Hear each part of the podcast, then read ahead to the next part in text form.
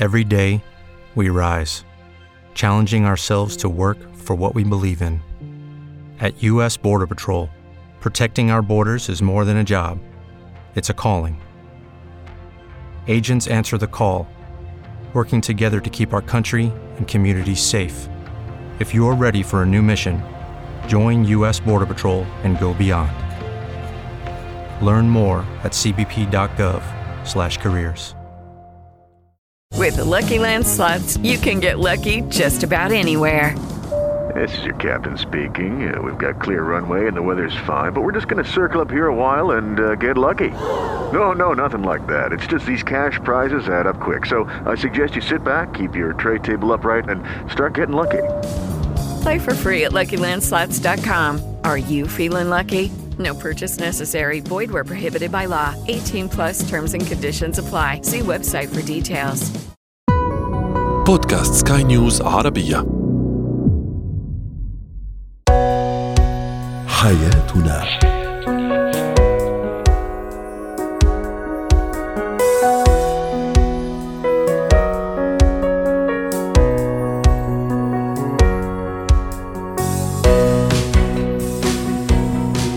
سمعنا الكرام، أهلا بكم معنا إلى حياتنا، فضاؤكم اليومي الذي يعنى بشؤون الأسرة وباقي الشؤون الحياتية الأخرى، والذي يمكنكم الاستماع إليه عبر منصة سكاي نيوز أرابيا دوت كوم سلاش بودكاست وباقي منصات سكاي نيوز عربية الأخرى. شاركونا عبر رقم الواتساب صفر صفر تسعة سبعة واحد خمسة ستة واحد ثمانية ثمانية ستة اثنان اثنان ثلاثة. معي أنا أنا الشاب. اليوم نتحدث عن الشريك الذي لا يتحمل مسؤوليته في الزواج والأسرة والعائلة، كيف أتعامل مع هذا النوع من الأزواج والزوجات؟ ما هي خطورة الحب المشروط بالنسبة للطفل بين الوالدين والطفل طبعا؟ وأخيرا، ما المقصود بالمرونة النفسية وما هي أهميتها في العلاقات الاجتماعية بشكل عام؟ هو وهي. تقوم العلاقة الزوجية على مسؤولية أو على حقوق وواجبات، وهو ما يندرج ضمن المسؤولية بشكل عام. زوجي لا يتحمل المسؤولية أو زوجتي لا تتحمل المسؤولية، لماذا؟ وما هي المسؤوليات في الحياة الزوجية ولماذا يخاف منها البعض؟ وأيضا ما هي العواقب عدم تحمل المسؤولية الزوجية؟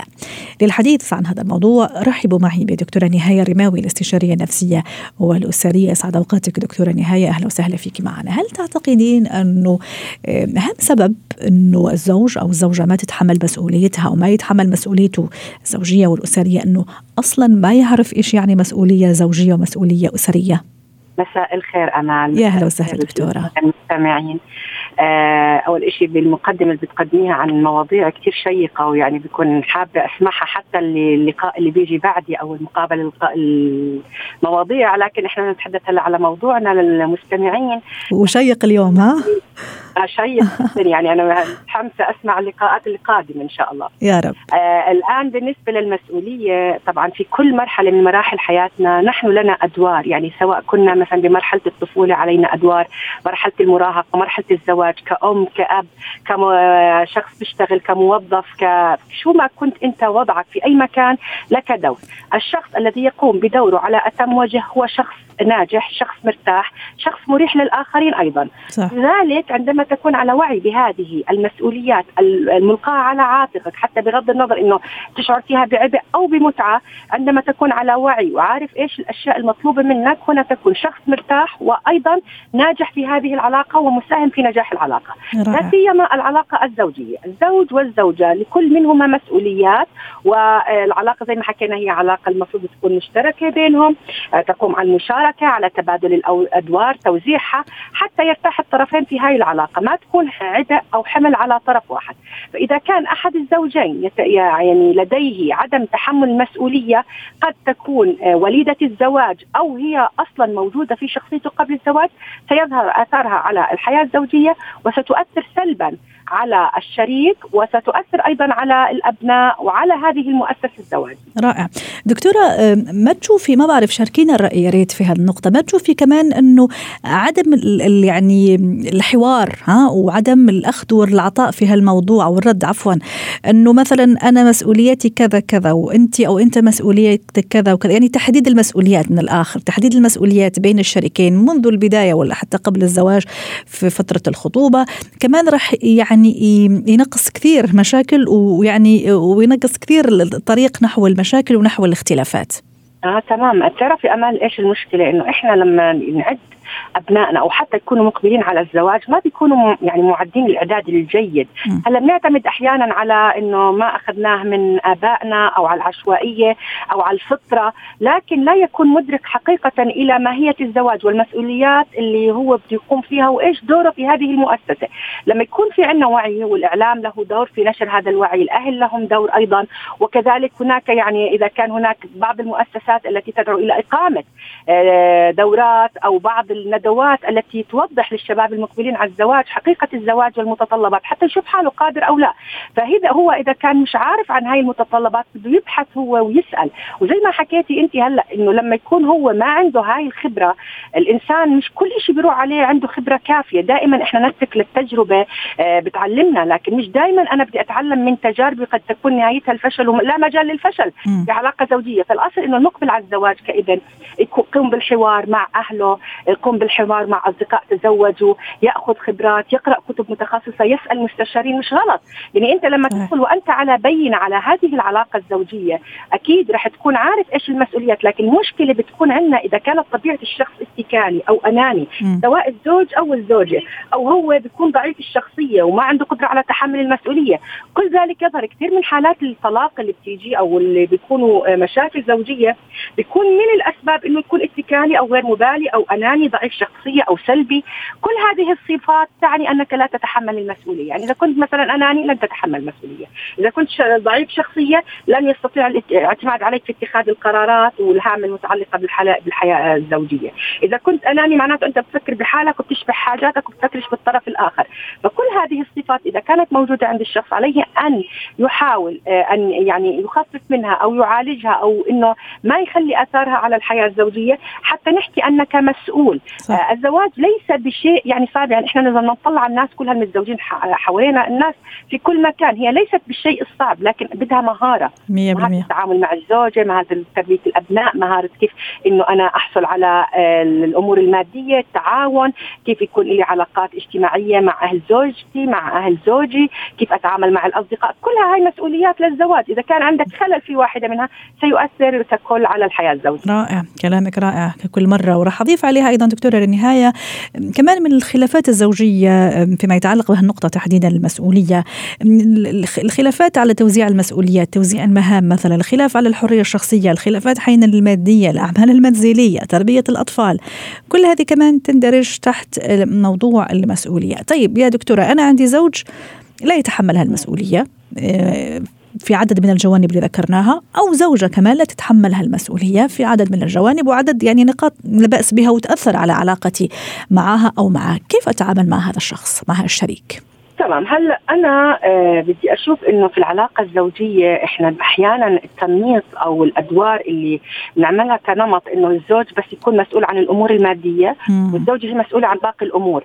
يعني وأحيانا بطريقة المزح بقولك أنا مسؤول عن الأمور الخارجية والزوجة مسؤولة عن الأمور الداخلية. الفكرة ليست بتوزيع الأدوار بطريقة إنه أنت عليك هيك وأنا عليك هيك. أحيانا أنت يكون دورك في اللحظة التي يعني يجب أن تساهم بها وتنجح. وأنا أشكرك إنك أثرتي هذا النقطة صراحة. تمام. ما إحنا بدنا نحكي لأنه إحنا بنحسها من مشاكل الناس. بدنا نحس إن بس واحد اثنين ثلاثة أنت عليك أن تكون موجودا لحماية هاي المؤسسة وبنائها في أي لحظة. يعني دورك دائما بيكون حاضر وما نرمي دائما المهمات وكأنه مسؤوليتك. إذا أنت استطعت كزوج أو كزوجة أنك تقوم بالمهمة مش عشان تريح الطرف الآخر والطرف الآخر يصير اتكالي ويعتمد عليك. علينا دائما أنه يكون الأب موجود والأم موجودة وأي يعني من نسميها إذا كان ما في تحمل المسؤولية لهذه الأدوار حتى لو أنت تحاول تتغطي هاي الأدوار. لن تفي للأسرة حاجاتها إذا أنت قمت بكل الأدوار وحدك. فيكون هناك نقص لأنه لا بد أن يكون هناك بصمة للرجل وبصمة للمرأة، للزوج وللزوجة وعلى الطرفين. فأنت ما تروح تتبنى شيء تاخده وتقول أنا مسؤول عنه وترمي الباقي، سواء زوج أو زوجة. الزوجة بنعرف إنه هي تميل إلى الرعاية، إنه بتحب مثلا أمور البيت، إدارة البيت، تربية الأبناء، لكن لا يعني هذا تخلي الأب عن مسؤولية التربية. يجب أن يكون مسؤول عن تربية أبنائه كذلك، حتى لو كان هو يغيب أغلب الوقت. هي الفترة مش بالكم العدد اللي بقضيه بالبيت بقدر ما هو البصمة اللي أنا بعملها في بيتي، إنه أنت إيش بتساهم بتربية أبنائك، بتأمين الاحتياجات سواء المادية أو النفسية، دعم زوجتك، دعم زوجك، كيف العلاقات الخارجية، كلها مسؤولية مشتركة ومتداخلة وليست صعبة. لكن إذا عرفنا نوزع الأدوار بأريحية دون الضغط على الطرف الآخر والفرض والإلزام، أكيد بتكون في مساحة من الحرية للتحرك في هذه العلاقة، وبالتالي بتكون العلاقات جدا سوية، العلاقات الزوجية وأيضا مع الأبناء وأيضا في المجتمع، حتى مجتمعنا بيكون سوي لما يكون خالي من هذه المشاكل. شكرا لك دكتورة نهاية الرماوي، الاستشارية النفسية والأسرية، ضيفتنا العزيزة من عمان، وأتمنى لك يوم سعيد. زينة الحياة. اليوم نتحدث عن الحب المشروط. يقع البعض بعض الآباء والأمهات في هذا الفخ فخ الحب المشروط مع الأبناء طبعا. وبكل بساطة الحب المشروط هو ذلك الحب الذي ترتبط فيه المشاعر بأفعال معينة من قبل هذا الطفل مقابل هذه المشاعر التي يعطيها لطفلي. ما خطورة ذلك؟ ما هي الأضرار السلبية لهذا الموضوع؟ وهل في أشياء إيجابية خفية مثلا أم لا؟ دعونا نتعرف على زوايا هذا الموضوع مع دكتورة هبة شركس، الخبيرة التربوية، ضيفتنا العزيزة من أبو ظبي. سعد أوقاتك دكتورة هبة. أحيانا عن غير قصد، أحيانا ممكن أنا كل فكري أني عم أعمل مليح، عم أعمل شيء كويس، أقايد طفلي بحب ما بمشاعر معينة، مقابل مثلا أنه يضل عائل، مثلا أنه ما, ما كتير يعني يعمل شغب في البيت، أو مثلا يراجع دروسه، أو يكمل طبق الأكل تبعه. أه لأي درجة أنا ممكن عم ضر بهذا الطفل؟ هو طبعا الحب المشروط بيحسس الشخص بعدم الأمان، بيحسسه أنه مطلوب منه أنه يبذل مجهود كبير عشان يفضل يكون محبوب، يحسسه انه لازم يبذل اكتر حتى من طاقته علشان يحصل على حق من حقوقه الطبيعية جدا، واحتياج من احتياجاته النفسية الفطرية ان هو يبقى محبوب.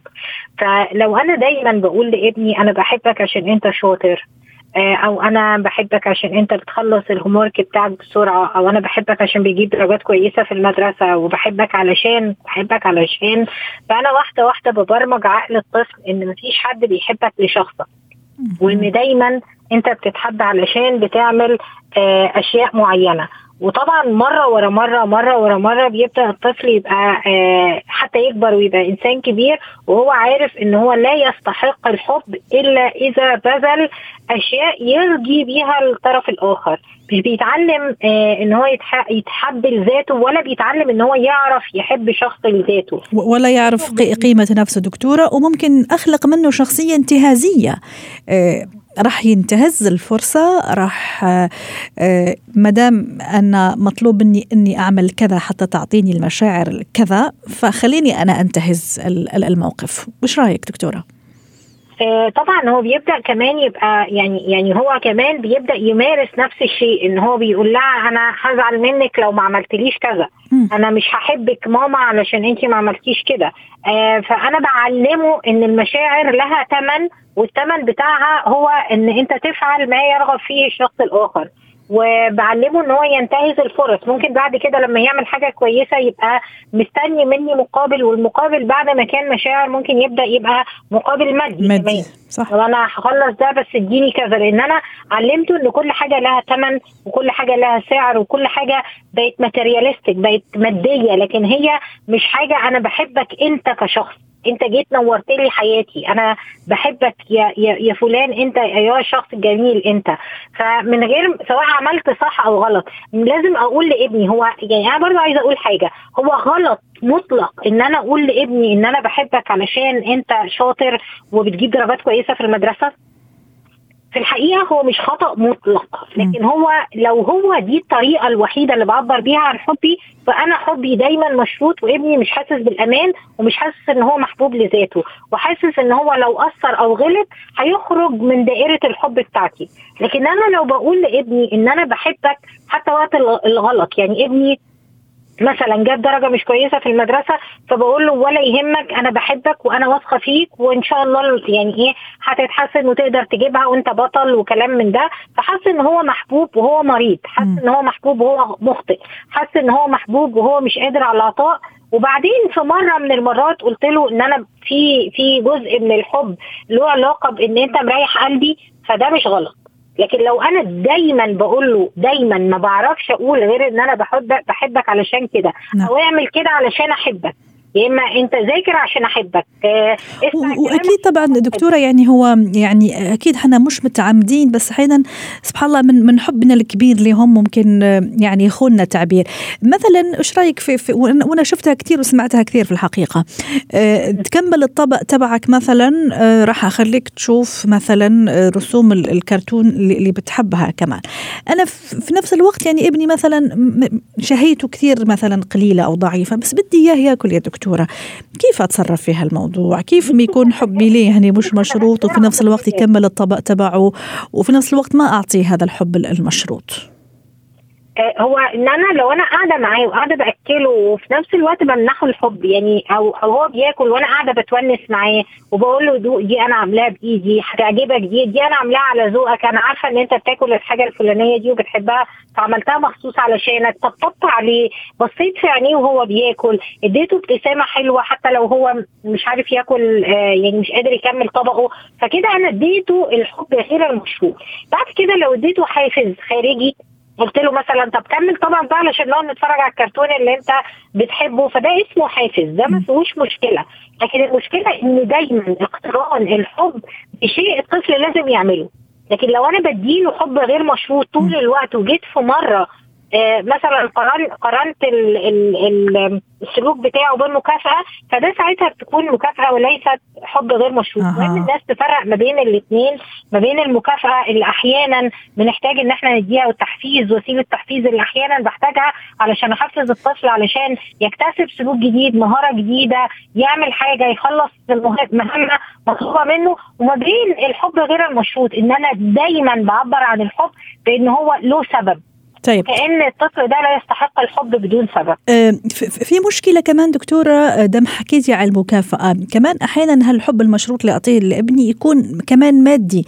بدل ما أقول له مثلا إذا نجحت في في في المدرسة راح أحبك وراح تبقى أنت يعني نمبر وان عندي وأنا راح يعني تبقى أنت ابني المدلل، لا ممكن راح أعطيه مكافأة مادية. هل نفس الضرر كمان يقع هون دام هو كمان حب مشروط وإن اختلفت المكافأة؟ في البداية في الشق الأول حكينا على مشاعر وحب، وهون عم نحكي على مادة ومبلغ مادي خلي أقول ولا هدية عينية. هل يختلف الموضوع؟ الهدايا الهدايا والخدمات والكلمات التشجيع والثناء وكلمات الحب والوقت النوعي، كل دي أشكال من أشكال التعبير عن الحب. م.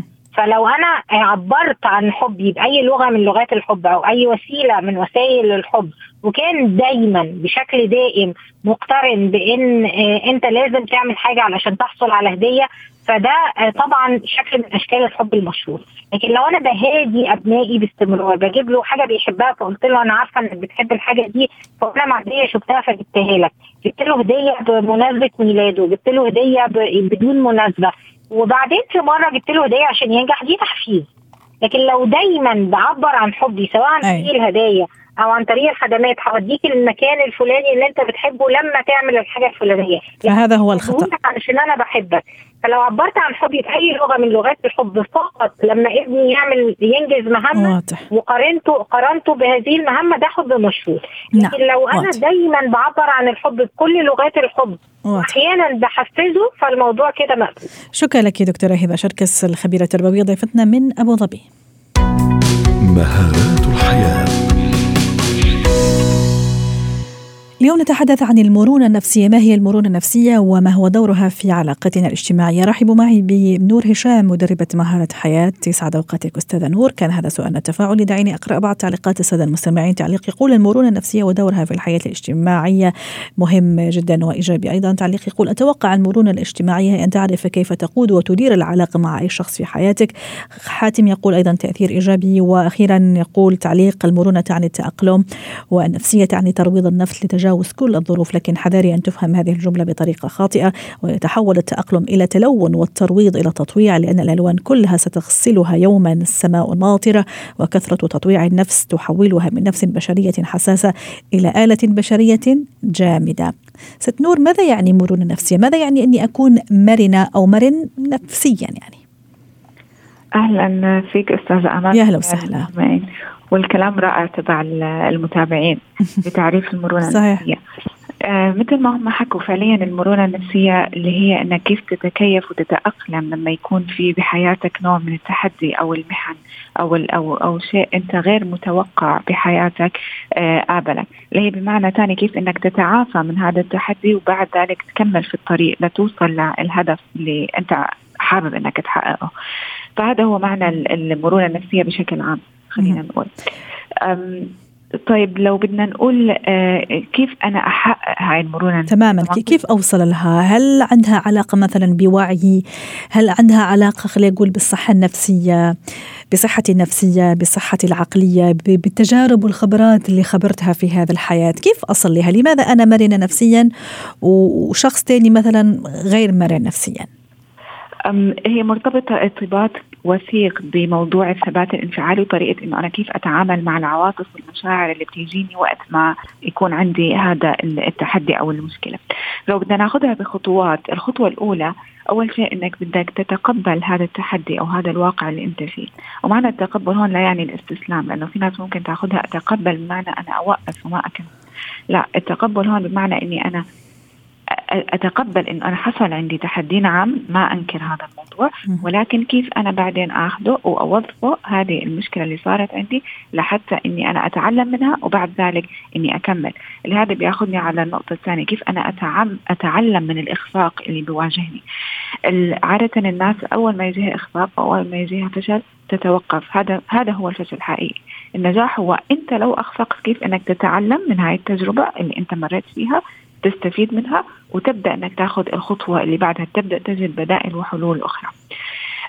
النقطة الثالثة اللي بتساعدني أني أنا أكون مرن، دائما أنا أكون مستعد لأي فرص ثانية. بمعنى عادة الناس خلينا نقول لو بدي أخذ مثال على الوظيفة، الناس دائما بتأخذ أنه أنا في وظيفتي معناته أنا حكمل فيها طول حياتي، ولكن قد يأتي أي تحدي آه يجي لك تضطر أنك تغير هاي الوظيفة. فأنت دائما لازم تكون مستعد لأن الفرص دائما تطور من نفسك في المجال المهني اللي أنت فيه على سبيل المثال. خلي عندك وناخذ الأمور كمان من جانب إيجابي. نور زي ما تفضلت يعطيتي مثال رائع و... ويعني في الصميم ممكن يجي سبب ما من الأسباب ممكن قد يضطر الشخص لتغيير مثلا الكارير تبعه، وظيفته، مجاله، ممكن لا يتقبل، لكن في شخص آخر لا يأخذها من جانب إيجابي وقد تحدث له فعلا طفرة كبيرة إيجابية وتغيير تغيير يعني مية وثمانين درجة في حياته. تماما. في بعض الأشخاص لو ما حصل هذا التحدي في حياتهم هم ما راح يشوفوا إمكانياتهم اللي هم أساسا بيمتلكوها. علشان هيك أنا التحدي لما أقع في هذا التحدي نعم أنا أتقبل، أنا قد تيجيني مشاعر خلينا نقول مش جيدة اللي هي أنا حزين، أنا متضايق، قد أكون عندي نوع من الغضب الخفيف، استرس، توتر، طبيعي هذه هاي المشاعر، ولكن أنا أخذها هي مشاعر محركة وليس وليست مشاعر وصلني لنوع من محبطة ومثبطة. طيب نور، حكينا لغاية الآن على هالمرونة وكيف أنا أستفيد منها على مستواي الشخصي يعني كأعمال أو كنور. طيب إذا حبينا نتوسع أكثر، وكان هذا موضوعنا وسؤالنا تفاعلي في علاقاتي الاجتماعية في العمل، في البيت، في الأسرة، زملاء، أصدقاء، هل فعلا الإسقاطات راح تكون زي ما عم نحكي الآن على علي أنا؟ هل يعني فعلا سأجني ثمارها وإيجابياتها إذا ما التزمت فعلا بهالمرونة النفسية؟ الحل لهذا الموضوع إنه يكون في عندي خطة، سواء في منزل في البيت عندي، سواء في العمل، سواء في أي جانب من جوانب حياتي. لو أنا عندي خطة واضحة، عندي بلان A، بلان B، بلان C، آه، راح يكون في نوع من المرونة. لأنه لو بلان A عندي صار فيها أي مشكلة، بالتالي أنا في عندي بلان سي جاهز أو سوري بلان بي جاهزة، بلان سي جاهزة. فاللي هي بمعنى آخر الانتيسيبيشن، اللي هي قبل ما يصير هذا التحدي أنا أوريدي حاطط الحلول وأوريدي حاطط البدائل اللي أنا ممكن إني أقوم فيها. فأنا لو واجهني تحدي في المنزل خلينا نقول، لو واجهني تحدي مع علاقاتي، واجهني تحدي في العمل، دائما عندي بديل جاهز قبل ما يحصل هذا التحدي أو المشكلة أني أنا أقع فيها. وهذه ميزة الشخص اللي هو بنسميه المبادر أو الشخص اللي بياخد دائما بزمام أموره أو الشخص المتحكم بحياته، هو اللي بيتحكم، يعني ما بينتظر المشكلة تيجي، هو ما بدنا نقول بيتوقعها ولكن دائما عنده بدائل alternatives لهاي الأمور أو الأهداف في حياته. وبالتالي هو دائما بتلاقيه الشخص المرن في عنده نوع من خلينا نقول الأمل و... وعنده تقبل كمان أستاذة نور، وهذا كثير مهم أتصور بمصطلح التقبل اللي هي الأولى، النقطة الأولى اللي حكينا عنها، أنا يكون عندي تقبل وليس استسلام. تقبل لا يعني الاستسلام، تقبل يعني أنا نعم أنا وقعت في هذا التحدي ولكن أبدأ أغير طريقة تفكيري كيف أنا أطلع من هذا التحدي. ممكن أسأل أشخاص آخرين مروا بنفس التجربة اللي أنا مريت فيها، ممكن أنا نفسي مريت بهاي التجربة سابقا أكون تعلمت منها فهتكون عندي إياها أسهل في التعامل معها الآن. الشخص دائما المرن بتلاقيه طموح، بتلاقيه في عنده إقبال على الحياة، في عنده شغف، بيعتبر هاي التحديات هي نوع من الإكسايتمنت خلينا نقول الشيء المثير في حياته. دائما ممتن، يعني بينظر دائما للأشياء اللي يمتلكها وليس الأشياء اللي يمتلكها، مع العمل التطوير والتقدم في حياته. مقدر دائما أي علاقات، سواء علاقات اجتماعية في المنزل مع أولاده مع زوجته أو مع زملائه في العمل، ما عنده تقدير ويسعى إلى تنمية هاي العلاقات. واضح. شكرا لك يا أستاذة نور هشام، مدربة مهارة حياة، ضيفتنا العزيزة، وأتمنى لك يوم سعيد. حياتنا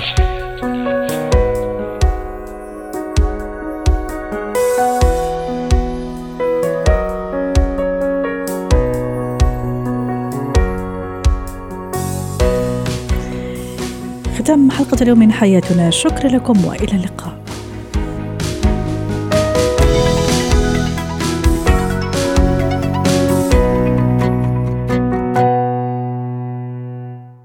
Judy was boring. Hello. Then Judy discovered Chumba Casino dot com. It's my little escape. Now Judy's the life of the party. Oh, baby, mama's bringing home the bacon. Whoa, take it easy, Judy.